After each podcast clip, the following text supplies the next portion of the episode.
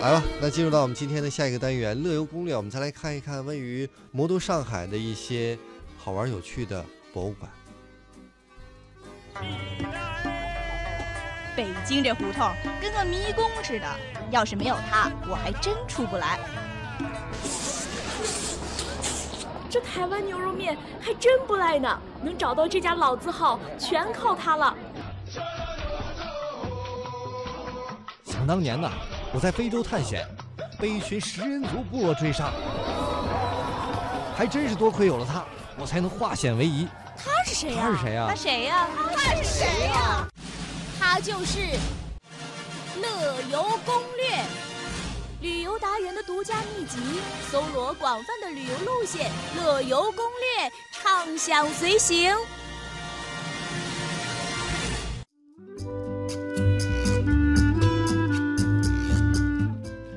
啊，进入到我们今天的旅游攻略，我们来到的是魔都上海。上海有哪些呢？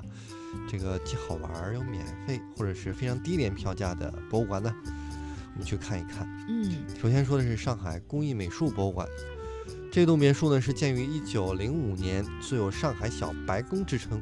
这博物馆呢主要有三层，分设是民间工艺在一层，二层呢是织绣，三层是雕刻，三大展示厅。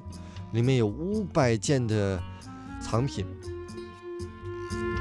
这个门票价格是八块钱，早上九点到下午的四点对公众开放。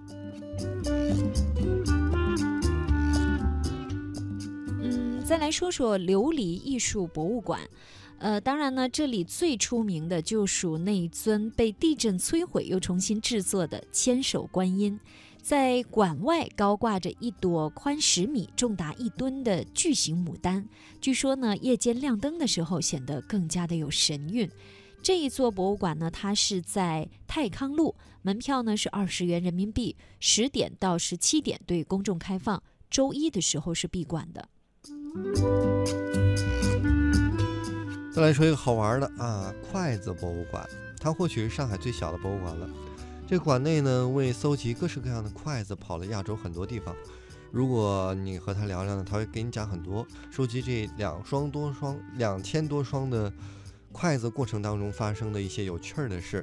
它是位于多伦路，每天开放，但是需要提前预约。再来说说上海当代艺术博物馆。这里呢是大陆第一家公立的当代艺术馆，它的前身呢其实是一八九七年建成的南市发电厂，高达一百六十五米的烟囱被改装成一只硕大的温度计。那这只硕大的温度计呢，既是上海的地标建筑，也是非常别致的展览空间。这座博物馆呢，在花园港路。周二到周日的时候是九点到十七点免费开放，当然呢特展除外。那每周日的十四点到十五点呢是有免费的导览，可以在一楼前台签到集合。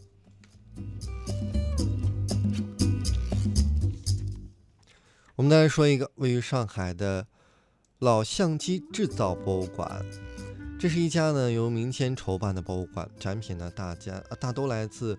相机收藏家这儿呢，也是复原了当初的海鸥牌相机的制造车间，还展出了唯一留存下来的当年全套的设计图纸。位于呢安福路，门票免费，时间是上午的十点到下午的四点对公众开放，但是记住了，周四是闭馆日。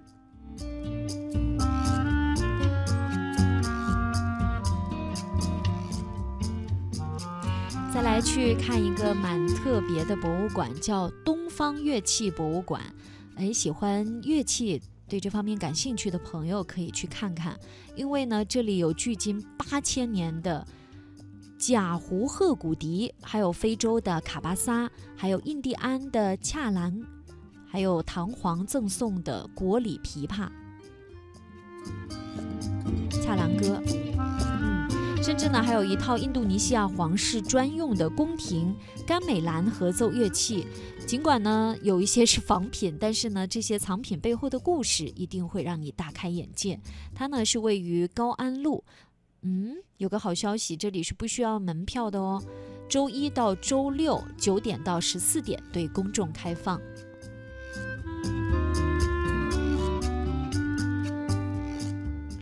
我们再来聊一个叫做乌里库石石库门博物馆。乌里乡石库门。啊，乌里乡啊，乌里乡石库门博 就是物馆，家的意思，上海话、哦，上海话，对，乌里乡是这样说吗？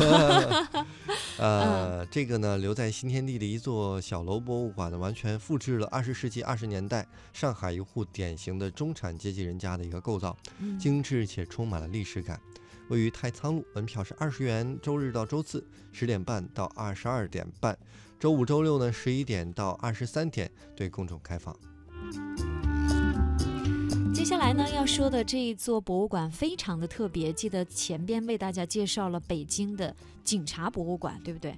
那嗯现在我们要去看的是上海的公安博物馆，这里呢有来自十七个国家的两百多把枪。哇，一定会让枪支爱好者眼前一亮的。这里有孙中山先生的勃朗宁和镀金礼品枪，还有黄金荣的黄金枪，哇，还有杜月笙的小刀枪，以及陈毅将军用过的双管猎枪都收藏在这里。它呢是位于瑞金南路，门票呢也非常的便宜，八块钱人民币。周一到周六九点到十六点三十分对公众开放。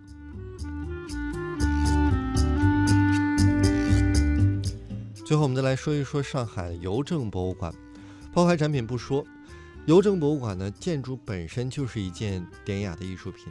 落成时曾是上海十大建筑之一。底层中庭陈列着清朝邮政的马车，还有一九一七年购置的第一辆邮运的汽车。第二层呢，可以看到各种古老的邮筒和信箱，还有不少的黑便士、大龙邮票等等珍稀的套票。在这儿购一封信也是不错的复古体验，可以把它寄出去。